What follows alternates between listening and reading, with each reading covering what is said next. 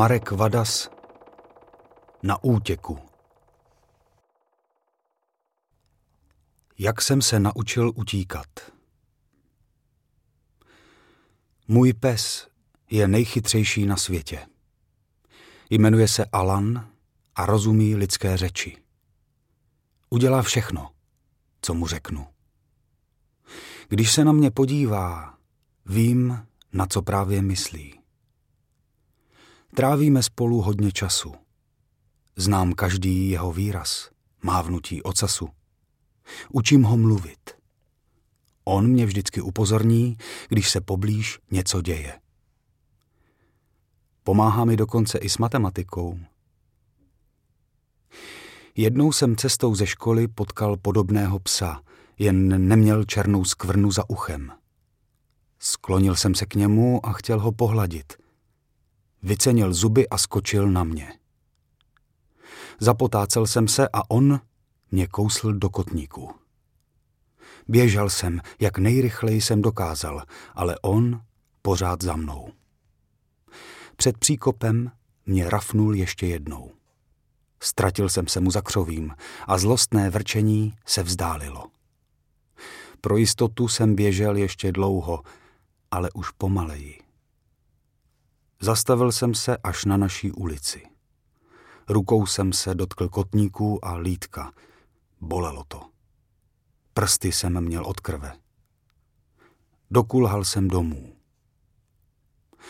Táta mi vyčistil ránu a řekl, abych se pochlapil. Mám se prý naučit pořádně běhat. Kdybych běžel rychleji, nic by se mi nestalo. Děti musí umět utíkat.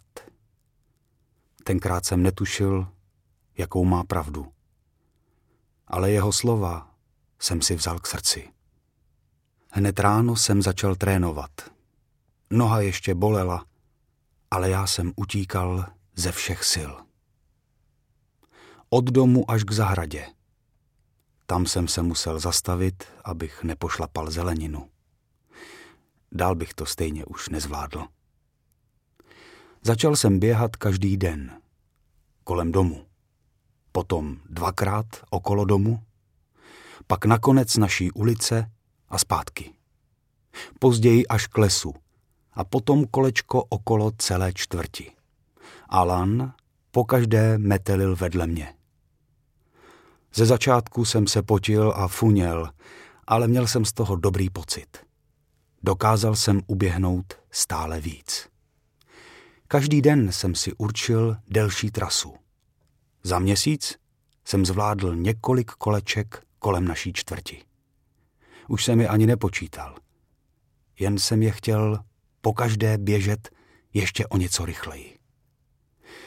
Někteří lidé mě nechápavě pozorovali. Pár kluků ze sousedství se mi posmívalo, ale to mi bylo jedno. Říkal jsem si, jen počkejte, až se mnou budete závodit. Bylo mi jasné, že po takovém tréninku mě žádný z mých vrstevníků nepředběhne. Celou dobu jsem měl na mysli tátova slova, že to nejdůležitější, co dítě potřebuje umět, je rychle utíkat.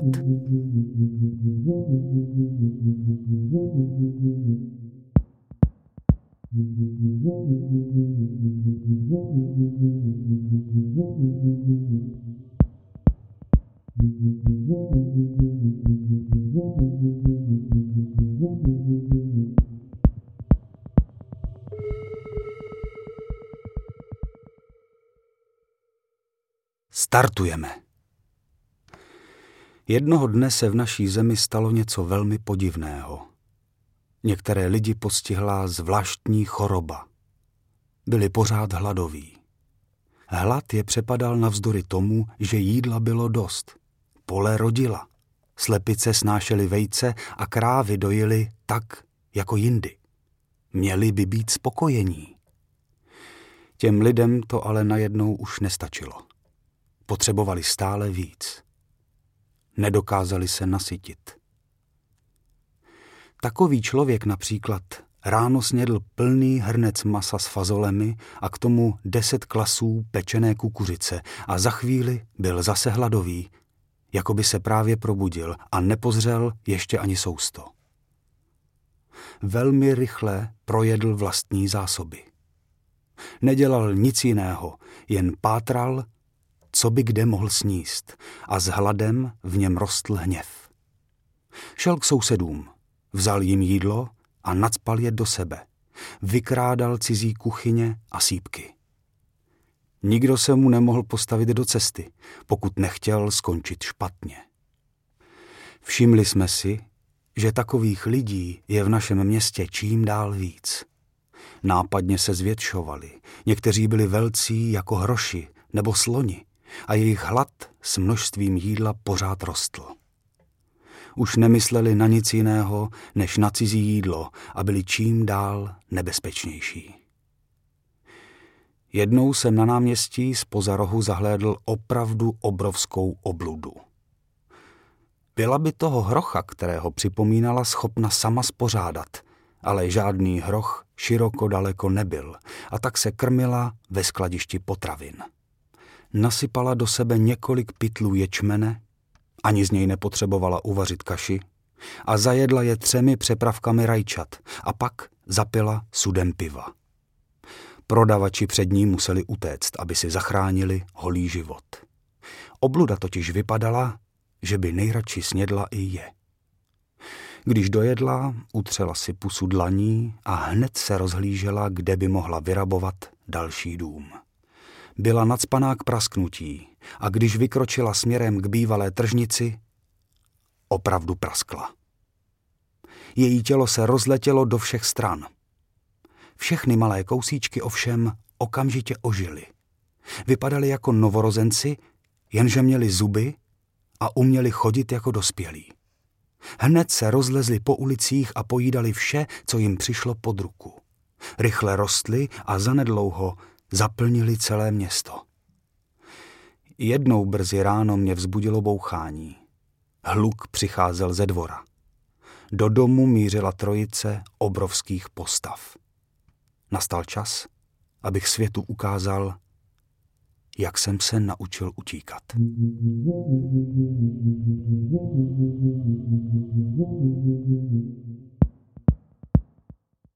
Do němé vesnice a dál za řeku.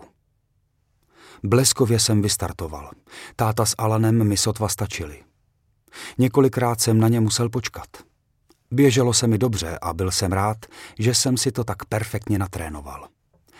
Občas jsme zvolnili tempo, ale stále pokračovali, i když jsme za sebou nikoho neslyšeli. Byli jsme hrozně daleko a nikdo z nás už nezvládl běžet dál. Táta ale řekl, že sedí jen baby. A tak jsme odpočívali za chůze. Běh z chůzí jsme střídali až do večera. Zastavili jsme se až při západu slunce pod kvajávovníkem. Byla by velká škoda, kdyby všechny kvajávy popadaly na zem a schnily. Snědl jsem 4 nebo 5 sladkých a šťavnatých plodů. Táta si dal také a nazbíral i do tašky na později. Jen Alan se tvářil, že mu nechutnají. Když má hlad, vždycky si najde něco sám. Táta říkal, že jsme našli ideální místo pro přespání a tak jsme ulehli. Zeptal jsem se, kdy se vrátíme domů. Táta prohlásil, že když už jsme tak daleko, tak toho využijeme a uděláme si malý výlet. Stejně nevíme, co je na druhé straně řeky, která se v dálce leskla v posledních slunečních paprscích. Zjistíme, jak se věci mají, a později o tom budeme moct ve městě vyprávět. Spalo se mi dobře, ale najednou se ve snu objevila obluda. Byl jsem rád, že jsem se probudil. K snídani jsme měli zase kvajávy a potom se vydali do údolí. Nikdo nás nepronásledoval. Připadal jsem si jako na dobrodružné výpravě a nemohl se dočkat toho, co nás na neznámém místě čeká. Po několika hodinách jsme došli k řece, ale proud byl velmi silný.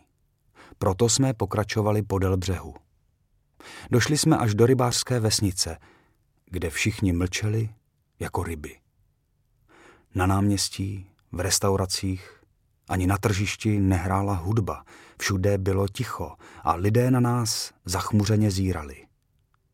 Jedinou veselou bytostí byl můj pes, který na mělčině ulovil rybu a radostí byl celý bez sebe. Nikdy jsem takové ticho nezažil.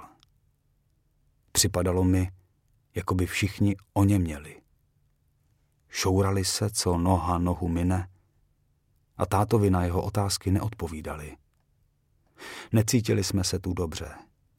Šli jsme radši k přívozu, aby nás odvezl na druhý břeh. Táta u sebe neměl žádný průkaz a tak jsme zaplatili dvojnásobnou cenu. Cesta lodí byla úžasná. Uměl bych si představit, že se vozíme sem a tam celé dny. Ani jsem se nestačil vzpamatovat a ocitli jsme se na druhé straně. V jiném světě.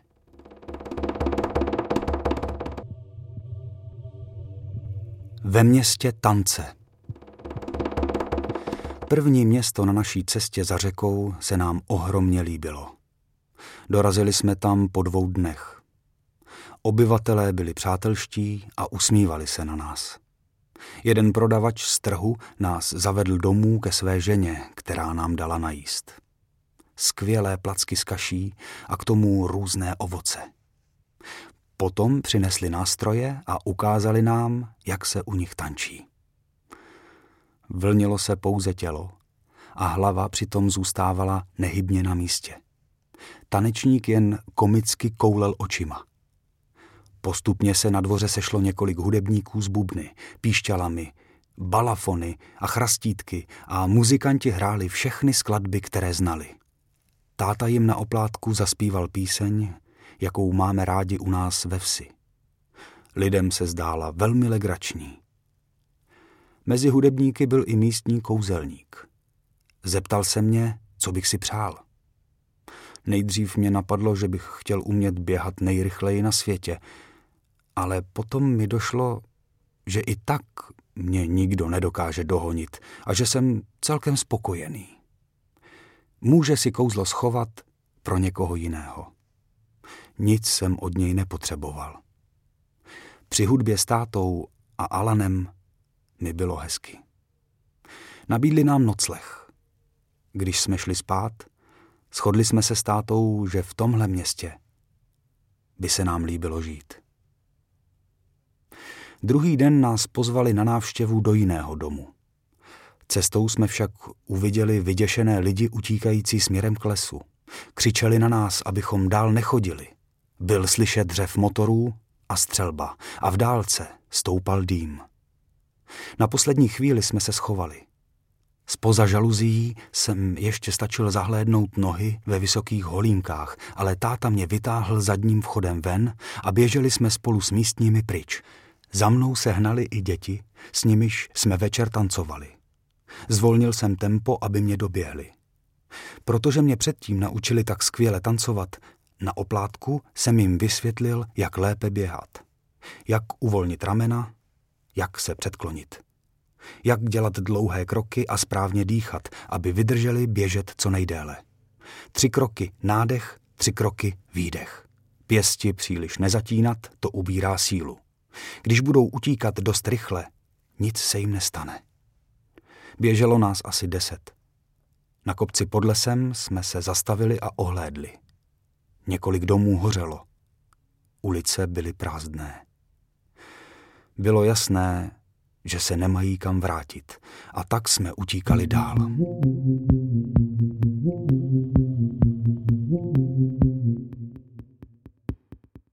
Na návštěvě u lidí s mnoha rukama.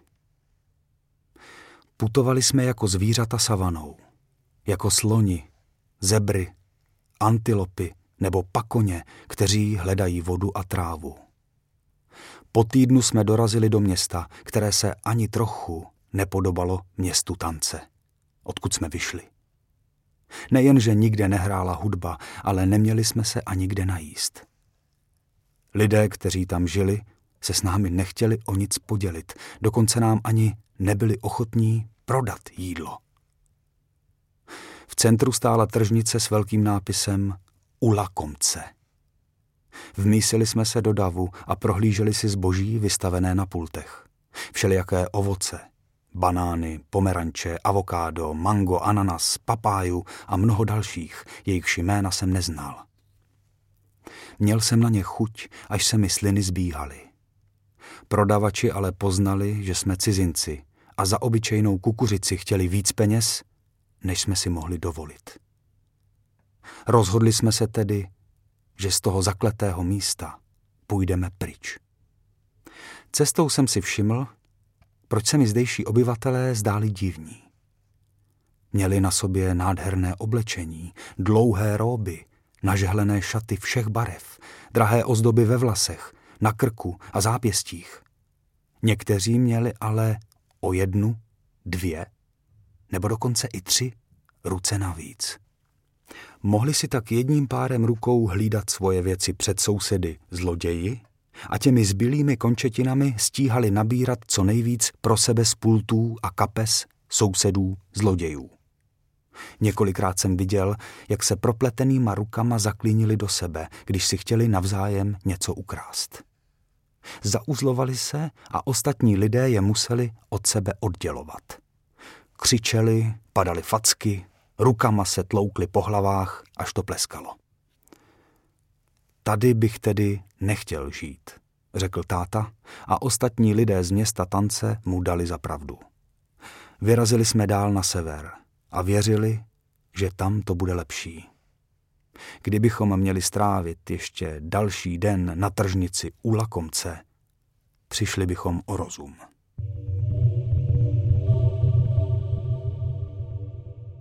Alan podává zprávu. Neměli jsme co pít. Když už jsme byli žízní, vyschlí jako opadané listy, objevili jsme studnu. U pumpy se o hůl opíral chlap. Říkal, že hlídá studnu přesně před takovými lidmi, jako jsme my. Vodu nám dá jedině, když zaplatíme. Řekl ale sumu, při které jsme všichni vyvalili oči. Táta mu přesto dal všechny naše peníze a přidal k tomu i vlastní hrdost. Muž 3krát mocně zatlačil na páku a nabral vodu do vědra. Každému odměřil po jedné sklenici. Byla to dobrá voda. Cítil jsem, jak se mi s ní do těla vrací život a opět můžu hýbat rukama a nohama. Občerstvili se jí i lidé z města tance a mohli jsme pokračovat v cestě. Od náhodných kolemjdoucích jsem se dozvěděl, že v zemi, kam nyní míříme, to není právě bezpečné a měli bychom se raději vrátit. My se ale neměli kam vrátit. A tak jsme vyslali napřed mého psa, aby zjistil, jak se věci mají. Alan odběhl a my se zatím uložili do stínu pod stromy. Vrátil se těsně před setměním a hned vyprávěl, co zažil. V zemi za hranicí prý neplatí žádný ze zákonů, který u nás dodržujeme.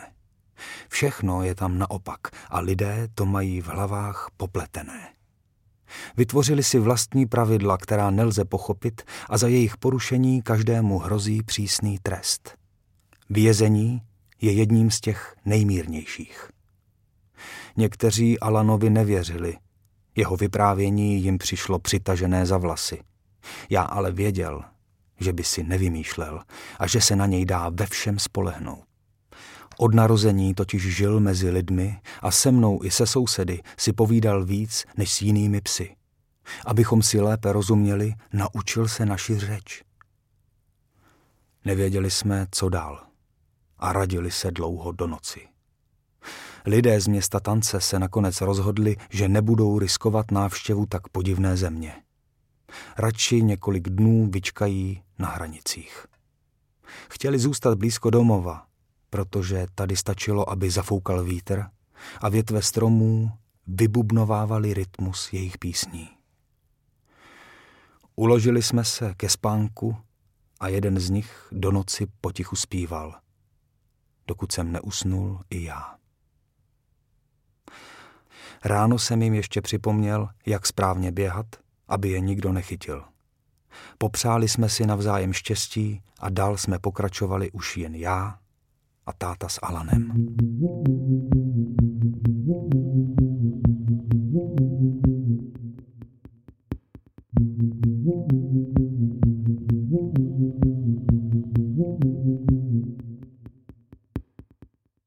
O snech a neb, jak jsme s tátou mudrovali.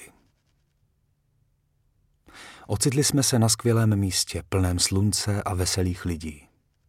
Všude bylo hodně ovoce a ve vzduchu se vznášela vůně pečených ryb a jiných jídel, která připravovaly kuchařky na každém rohu. Děti na ulicích se smály a honily a tak jsem se k nim přidal. Musel jsem švindlovat a schválně utíkat pomaleji. Po mém tréninku by mě nikdy nedohonili a nemohli bychom se prostřídat. Táta seděl v restauraci, pozoroval mě a přitom debatoval s lidmi okolo. Tady bych dokázal žít na věky, říkal jsem si. Potom se mnou něco zatřáslo. Táta mě probudil. Celé to byl sen. Místo honěné jsem spal v lese. Když jsem se probral, byl jsem unavený a hladový. Řekl jsem tátovi a Alanovi o tom, co se mi zdálo. Táta slíbil, že jednou do takového města určitě dorazíme. To mě povzbudilo a proto jsem se rychle připravil na další cestu. Bylo parno. Slunce se schovávalo za korunami stromů, ale jediné, co nám mohli nabídnout, byl stín. Na větvích nerostlo nic, co by se dalo sníst. Už jsme se cítili skoro na pokraji sil, když v tom se obzor před námi otevřel a v dálce jsem zahlédl siluetu města. Připadalo mi stejné jako to město, o kterém se mi zdálo. Přidal jsem do kroku a pospíchal napřed. Tátu jsem nechal daleko za sebou, ale město se vůbec nepřibližovalo, i když jsem běžel nejrychleji, jak jsem uměl. Byl jsem zoufalý. Zastavil jsem a pozoroval obrysy známých budov, okolo kterých jsem si s dětmi ve snu hrál na honěnou. Potom dorazil táta a řekl, že žádné takové město před námi není. Jsou to jen moje představy. Fata Morgana. Musím se s tím smířit. Jak to říkal, ulice se začaly rozplývat, budovy mizet a město bylo čím dál menší. Nakonec zmizelo úplně. Byl jsem z toho hodně smutný. Táta mě utěšoval a říkal, že si nemám dělat falešné naděje. Musím být silný a naučit se žít ve skutečnosti. Spolu to přece zvládneme. Nesouhlasil jsem s ním. Mnohem raději bych žil ve svém snu. I Alan řekl, že kdyby si mohl vybrat, žil by radši v mých představách, kde je hromada pečených ryb. A tak se stalo, že jsem pak nějakou dobu s tátou nemluvil. Každý z nás se ocitl v jiné skutečnosti.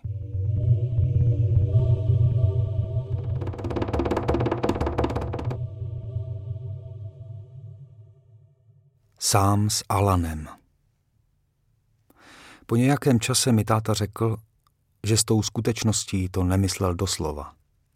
I on občas myslí na moji mámu, která s námi už dlouho není, a přitom mu dodává sílu a pomáhá, když je nejhůř. I já si můžu přivolat na pomoc kamarády a povídat si s nimi, jako by šli s námi. Bude mi veselej. Nevěděl jsem, jestli to myslí vážně, nebo mi jen chce zlepšit náladu. Nakonec jsem mu dal za pravdu, protože s přáteli by cesta ubíhala příjemněji. Dorazili jsme do města, kde opět žili normální lidé, jako jsem já nebo můj táta. Měli málo jídla, ale ochotně se rozdělili. Na jedení jsme potom vyprávěli o světě, jak se kde žije. Mluvili jsme o lakomcích s mnoha rukama i o městě, kde se nikdo nesměje. O všem, co jsme zažili. Ti lidé jen valili oči a nechápali, že je něco takového vůbec možné. Táta jim podrobně vysvětloval, jak se někteří obyvatelé našeho města změnili a už to vlastně vůbec nebyli oni. Jak jsme před nimi museli utéct, i když jsme s nimi předtím dobře vycházeli. Vyprávěl o tom mnohem srozumitelněji, než bych dokázal já, ale ani tak nedovedl přijít na to, proč se všechny ty věci staly.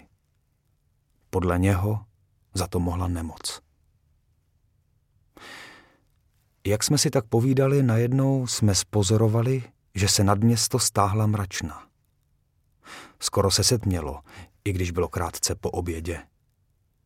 Potom jsme zjistili, že to není bouřka, co nám hrozí, ale že celou zemi zakryl stín smutku. I lidé se zamračili. Najednou nám s tátou bylo jasné, že jsme neutekli dost daleko a že i sem se svými chapadly natahuje neštěstí. Za několik minut zavládl ve městě chaos. Všichni pobíhali a nevěděli přitom, kam vlastně běží. Ozval se hluk a já se ztratil v davu. S Alanem jsme vyrazili nejrychleji, jak jsme dokázali, abychom neštěstí utekli. V duchu jsem děkoval tomu cizímu psovi, co na mě kdysi zaútočil a díky kterému jsem se naučil tak dobře běhat. V tu chvíli jsem si všiml, že tátu nikde nevidím. Chtěl jsem se vrátit, ale zpátky mě nepustili. Počkám na něho za městem, řekl jsem si, zavřel oči a utíkal. Když jsem je otevřel, stál jsem na vrcholu kopce. Odvážil jsem se ohlédnout, ale v údolí byl vidět jenom dým. Neštěstí dorazilo do města. Zůstal jsem s Alanem sám. Snažil jsem se na to nemyslet. Radši jsem si chtěl připomenout nějaké příjemné věci. Každá pěkná věc, na kterou jsem si vzpomněl, ale nějak souvisela s tátou nebo s místem, kde jsme donedávna žili. Proto mi nebylo o moc líp. Zvažoval jsem, jestli mám na tátu čekat nebo jít dál a hledat ho. Představoval jsem si, co by asi udělal on. Nemohl jsem na nic přijít a tak jsme se s Alanem rozhodli zůstat jeden den na místě. Čekali jsme celý večer a celou noc. Ráno nás probudili zvuky, jakoby někde v dálce padaly domy. Zbalili jsme se a vyrazili. Věřil jsem, že tátu každou chvíli najdeme, nebo nám někde nechá zprávu. Patříme přece k sobě.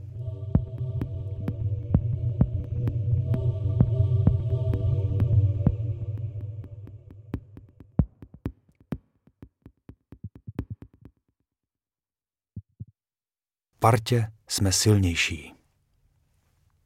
Byl jsem nejrychlejším běžcem pod sluncem. Utíkal jsem křížem, krážem, krajinou a hledal tátu a místo, kde by byl klid. Podle mě jsem prošel možná i půlku zeměkoule. Rozhodl jsem se, že nezastavím, i kdybych měl proběhnout celý svět. Nezastavím se, dokud nenajdu místo, které by se podobalo tomu, kde jsem vyrostl. Až tam si odpočinu. Počkám na tátu a nějak to pak už dopadne. Dostal jsem se do neobydlených lesů. Celé dlouhé kilometry jsem nenarazil na žádné známky lidské přítomnosti. Vzpomněl jsem si na rozhovor s tátou a v duchu si vybavil všechny kluky, se kterými jsem kamarádil. Šli vedle mě. Společně jsme hledali něco k snědku a společně se vyhýbali nebezpečí, která nám hrozila. Takhle v partě jsme byli silnější a já se bál mnohem míň.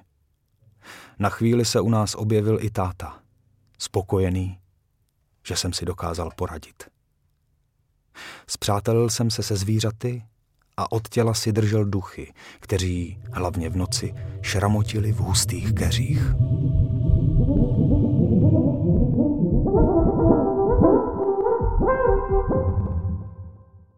Na návštěvě ve městě výmluv. Konečně jsme vyšli z lesů ven. Ani já, ani Alan jsme nevěděli, co si o novém místě máme myslet. Doběhli jsme tam úplně vyčerpaní a zeptali se prvního domorodce, kde to jsme. Muž si nás přeměřil nedůvěřivým pohledem, otočil se k nám zády a až potom odpověděl. Prosím? Zeptal jsem se, protože jsem ničemu nerozuměl.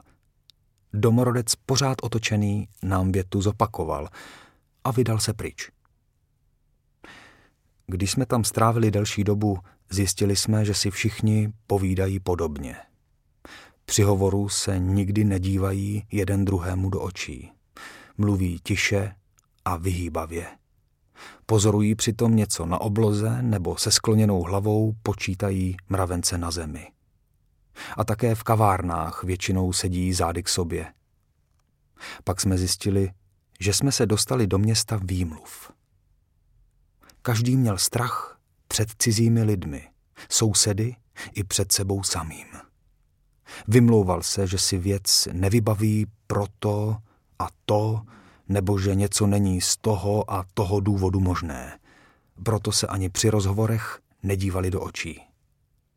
Nechtěli, aby druhý zjistil, co si doopravdy myslí. Báli se, že by někdo mohl odhalit jejich strach. Chtěli jsme se ubytovat, případně si sehnat práci, protože v tomhle městě nevybuchovaly domy, jako v mnoha jiných, které jsme navštívili. Nejde to. Já bych pomohl, ale mám takové rozkazy. Ti lidé se při vyhýbavých odpovědích necítili ve své kůži a nejradši by se vůbec s nikým nebavili. Chtěli, aby je každý nechal na pokoji. U cesty stál pomerančovník s opadanými plody. Zeptali jsme se, jestli bychom si mohli ze země pár pomerančů nazbírat. Muž sedící pod stromem se od nás odvrátil a přes rameno prohodil, že to pravděpodobně nebude možné. Nejspíše to zakázané. Podívali jsme se s Alanem na sebe a beze slova se rozhodli, že půjdeme zkusit štěstí jinam. Nevydrželi bychom tam. Ani kdyby nás mezi sebe přijali. Neměli jsme ani kde zanechat zprávu pro tátu. Bylo jasné, že by nám každý odpověděl stejně. To nepůjde.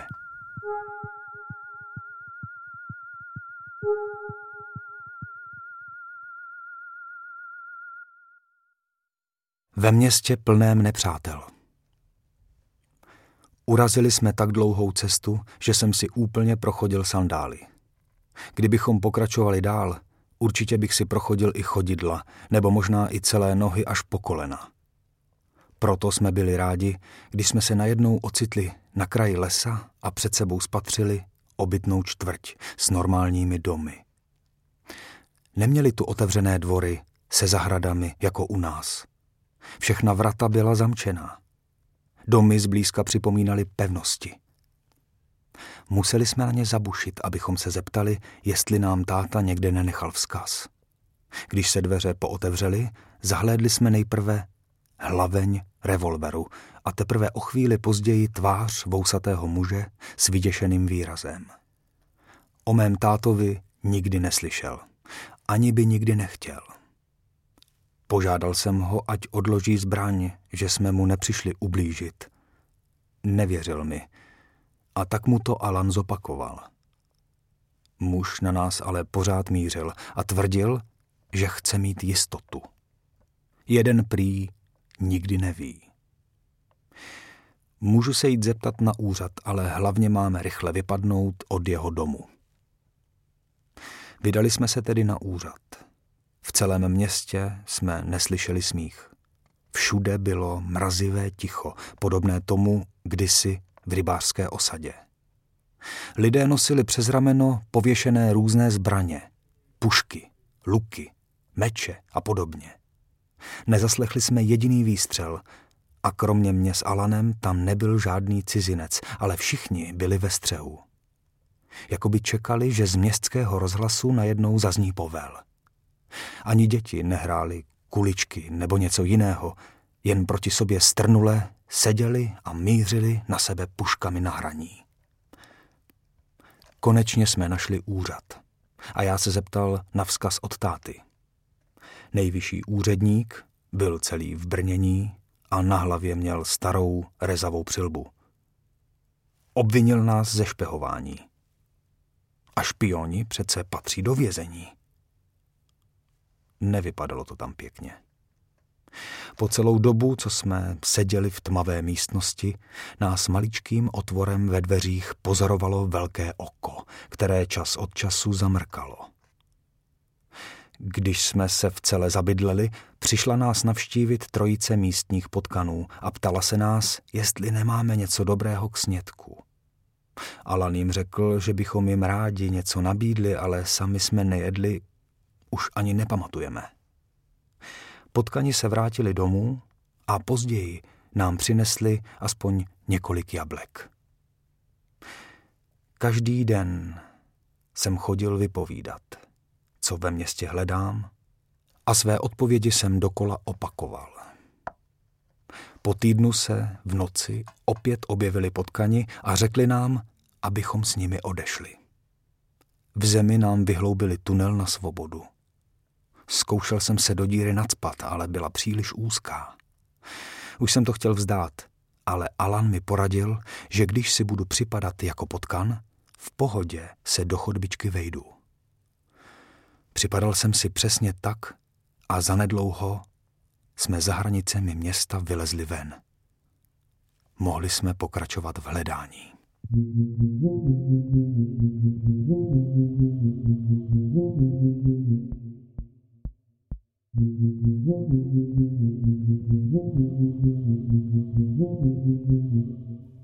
Běhat nebo létat.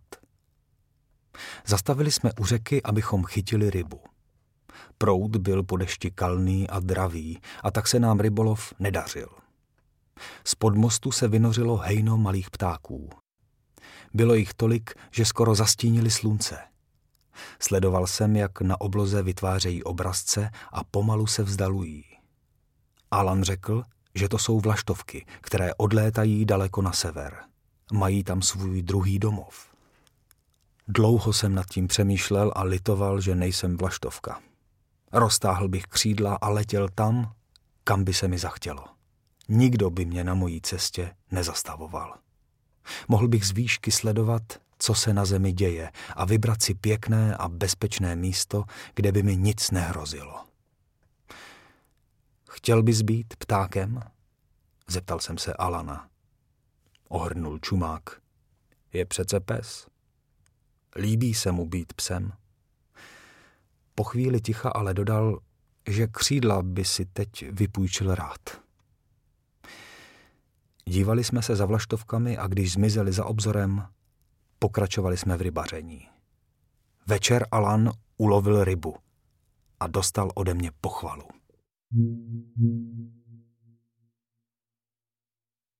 V království velkého razítka. Dostali jsme se do skutečného velkoměsta. Ulice byly plné rychlých aut a přejít na druhou stranu bylo umění. I lidí tu bylo jak na seto, ale nikdo nám nevěnoval pozornost. Někteří z nich měli místo hlavy kulatá razítka.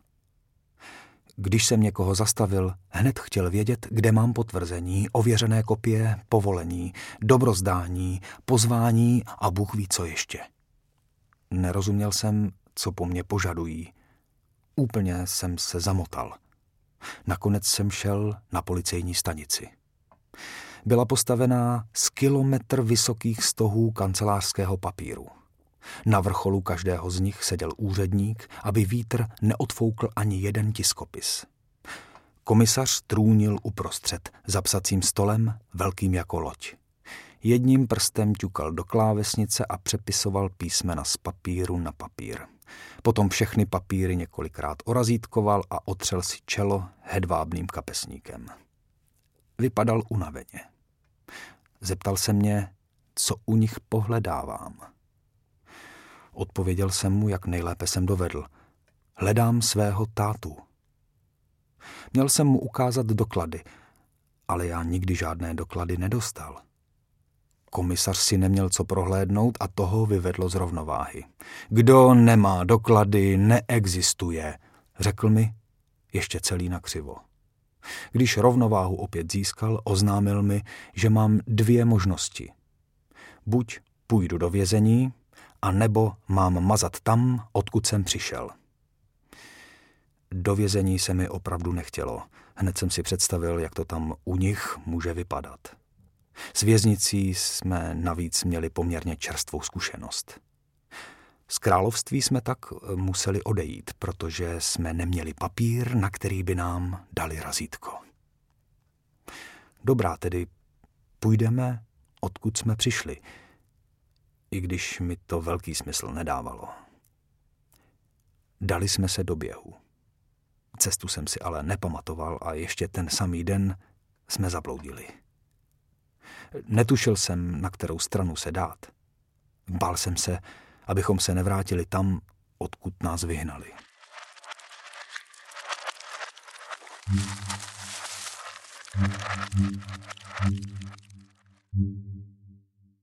Ve městě, kde se přemýšlí až potom. Nové město vypadalo zvláštně, protože jedna ulice byla krásně upravená a další samá díra. Uprostřed náměstí stála socha, která nic neznamenala. Bydleli v něm dobří lidé, i když bylo těžké se v nich vyznat. Dělali jen to, co je jako první napadlo. Často to byly hlouposti.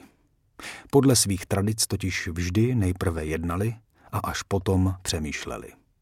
Zanedlouho jsem si na to zvykl a bavil se všemi nedorozuměními, protože jsem věděl, že ať už se stalo cokoliv, viník to tak nemyslel. Například nejdřív něco postavili a teprve pak k tomu nakreslili plány. Vymysleli zlepšovák a potom uvažovali, co by s ním dokázali vylepšit. Bujaře oslavovali a až druhý den si vymysleli důvod. Mého tátu neviděli, ale nadiktoval jsem jim pro něj zprávu a zanechal ji u jejich krále. Ten nám dal najíst, i když nám nabídl jenom kaši. Postěžoval si, že nemají moc jídla, protože zapomněli zasít a po deštích už bylo pozdě. No co? Pokrčil bezradně rameny. Nějak bylo, nějak bude. Nedávno dostali varování, aby z města odešli, protože jim hrozí nebezpečí. Nedokázali se ale rozhodnout, zda upozornění poslechnout či ne. A tak zůstali. Před několika dny do města vstoupil chaos. Všechno na těle měl naopak. Jednou chodil po hlavě, jindy poskakoval po zádech, metal kotrmelce, ničil věci a dělal nepořádek. Proháněl se ulicemi, ale lidé si ho nevšímali, protože byli na drobné zmatky zvyklí. Chaos zlostně kráčel městem, aby věci popletl. Chvíli se motal po náměstí, ale když za ním nepřicházelo neštěstí, vydal se raději pryč. Lidé ve městě měli štěstí. Opravdu, kdo ví, co přijde příště, měli bychom se poradit, pokýval hlavou král. Potom jsme se rozloučili. Musel jsem běžet dál.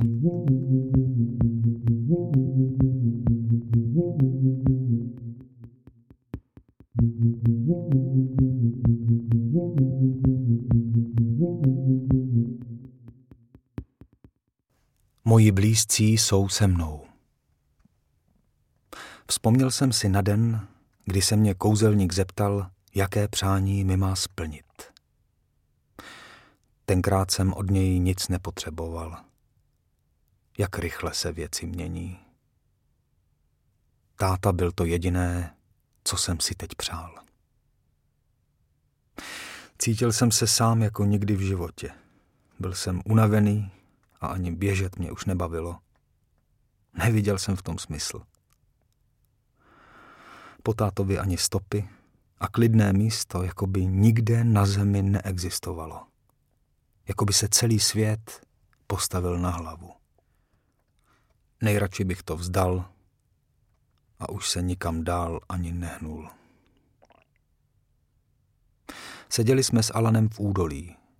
Všude okolo nás vysoké kopce a my jsme měli vylézt až za ten nejvyšší. Alan klidně ležel a občas zavrtěl ocasem. Najednou jsem vedle něj uviděl náš dvůr. Byli tam i jiní psi, naše koza a slepice. Z domu vyšel táta a za ním žena. Poznal jsem ji. Musela to být moje máma. Alan snil o domově a já se ponořil do jeho představ. Byl o rok starší než já a mou mámu stačil poznat. Takhle teda vypadala. Byla krásná. Když se Alan probudil ze snu, obraz mojí mámy zmizel a já se vyděšeně rozhlížel dokola, kde bych ji zase našel. Alan mě uklidnil. Když na tobě nějakému člověku záleží, už nikdy ho nestratíš. Bude stále s tebou. Uvědomil jsem si, že tenkrát v lese to nebyly jenom moje představy, když se vedle mě objevili moji kamarádi a pomáhali mi. Příště, až potkám nenasytné obludy, lidi s razítkem místo hlavy nebo prodavače s množstvím rukou, už nebudu mít strach. Už nebudu sám. Všichni moji blízcí budou se mnou.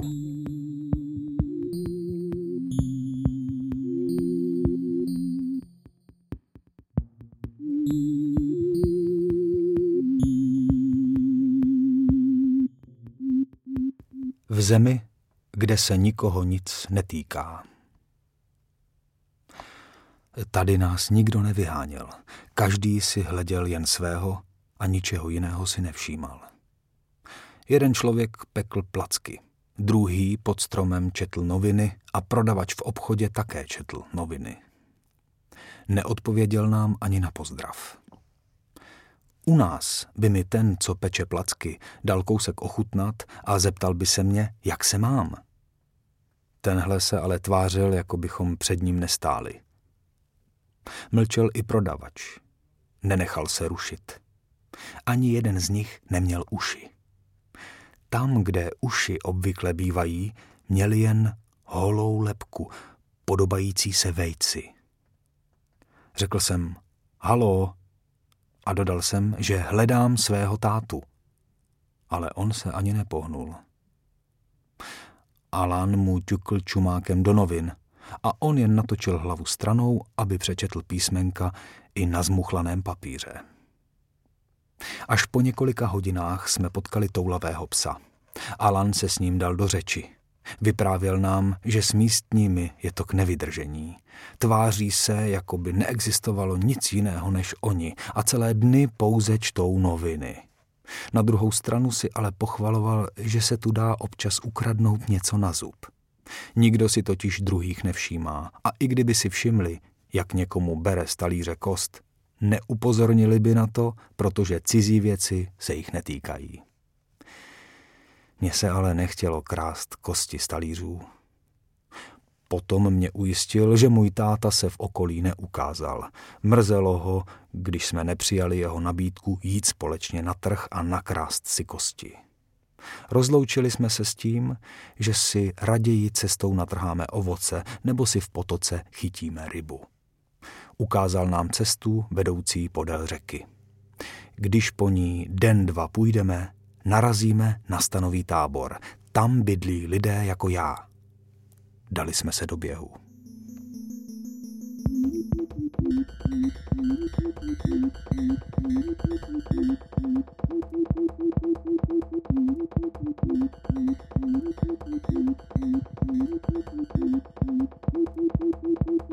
S klukem, který nedokázal odejít. Další osada, na níž jsme narazili, už byla v troskách. Nikdo tam nebydlel. Nežila tam zvířata a nerostly tam ani květiny. Ulicí se potuloval pouze jeden kluk, který nám tvrdil, že už je po smrti. Ostatní lidé z okolních domů dávno odešli nebo jsou v nebi, ale jemu se odtud ještě nechtělo. Řekl jim, že je dohoní později. Potřeboval si ještě projít nějaká místa, aby si je dobře zapamatoval a mohl na ně na onom světě vzpomínat. Vypadal stejně jako normální kluci, ale byl o dost bledší a v písku za sebou nezanechával stopy. Vyprávěl nám o posledních dnech svého města. Jednou tam bez varování časně ráno vstoupily obludy. Nedokázal nám je přesně popsat, ale jedno si pamatoval. Neměli srdce. Tam, kde by je měli mít, uprostřed hrudi, byly jen díry. Proto ani nic necítili, když osadu ničili. Kluk by si rád před odchodem ještě s někým pohrál. S tím jsme mu mohli pomoct a on se zaradoval. Navrhnul jsem hru na honěnou a hned jsem se zastyděl, že si hraju jen proto, abych vyhrál. Ale při hře se podvádět nemá. A tak jsem opravdu pořád vyhrával. Když jsme si odpočali, kluk řekl, abychom zkusili schovávanou. Tady měl navrch on, protože okolí dobře znal a dokázal se schovat i na místě, kde bych žádný úkryt nehledal. Byli jsme si tedy kvit.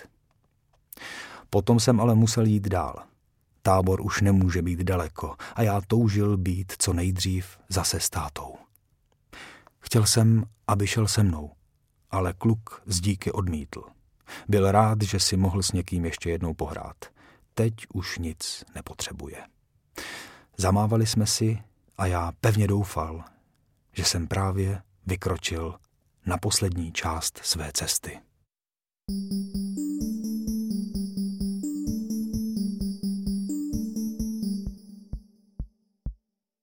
V táboře. Cesta do stanového tábora trvala déle, než jsem si původně představoval. Tolik lidí pohromadě jsem nikdy neviděl. Pocházeli z různých koutů světa a všichni měli za sebou podobnou cestu jako já. Žili ve velkých stanech, uspořádaných do nekonečných ulic. Jejich údělem a jedinou prací bylo čekání. Na klid, na příbuzné, na dobré zprávy. Lidé mě od brány zavedli k úředníkům, kde si zapsali mé jméno, dali mi vodu, jídlo a léky, i když jsem si nepřipadal nemocný. Můj táta ale v jejich seznamech zapsaný nebyl. Říkal jsem si, že tady někde musí být a já ho musím co nejdříve najít, aby si nedělal starosti. Mnoho dnů jsem strávil vyptáváním se ve všech uličkách. Sbíral jsem přitom síly. Každé ráno jsem se přišel zeptat i do kanceláře, ale nic nového jsem se nedozvěděl. 3krát denně jsem zašel k plotu, abych v dálce vyhlížel tátu nebo posla s dobrými zprávami. Jak asi takový posel vypadá? Ptal jsem se Alana, jestli je lepší na tátu čekat nebo ho hledat někde jinde. Velmi snadno mohl totiž tábor minout a hledat mě možná jen den běhu odsud. A kdo ví, možná i blíž, možná by stačilo běžet jen pár hodin nebo minut a byli bychom zase spolu. Alan považoval za svou psí povinnost hledat dál. Vždyť má na to čich. Ale připomněl mi i rady lidí z tábora. Nakonec mi poradil, abych se rozhodl sám. On už stejně po naší cestě, jak se zdá, přestává lidem rozumět.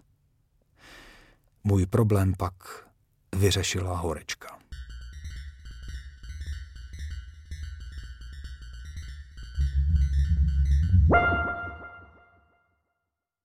Mám sestru. Ráno jsem se chtěl jít podívat do kanceláře, co je nového. Vstal jsem, ale musel jsem si zase lehnout. Byl jsem slabý a tělo mě bolelo, jako bych v jednu chvíli ucítil všechny kilometry, které jsem doteď urazil. Zavřel jsem oči a svět se se mnou roztočil. Když jsem se probral, stála nade mnou žena.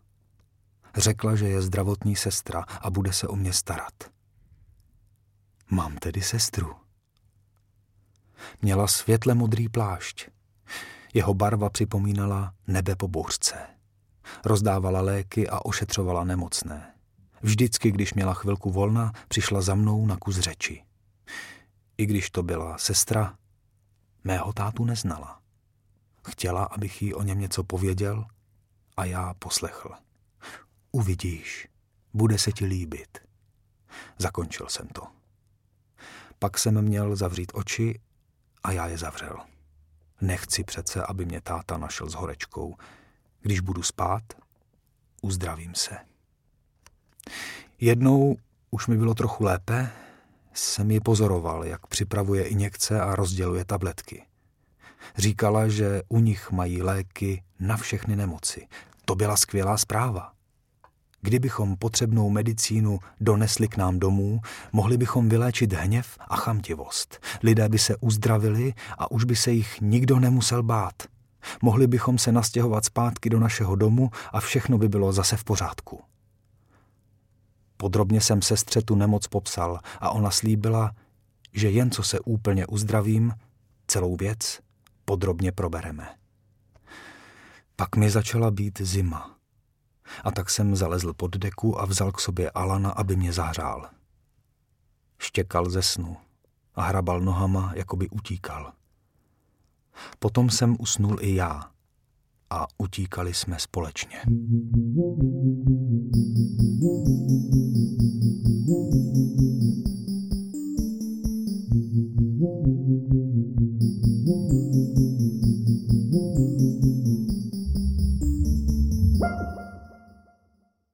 Okolo země koule.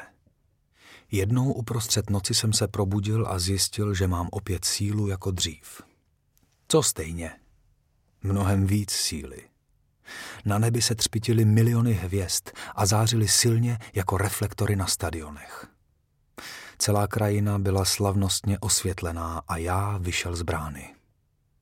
Cítil jsem, že se příroda kolem uklidnila. Kráčel jsem s Alanem v úplném tichu a těšil jsem se jasnými barvami stromů a země. Netuším, jak jsem věděl, že se zanedlouho setkám s tátou, že už je blízko. Potom jsem se rozběhl.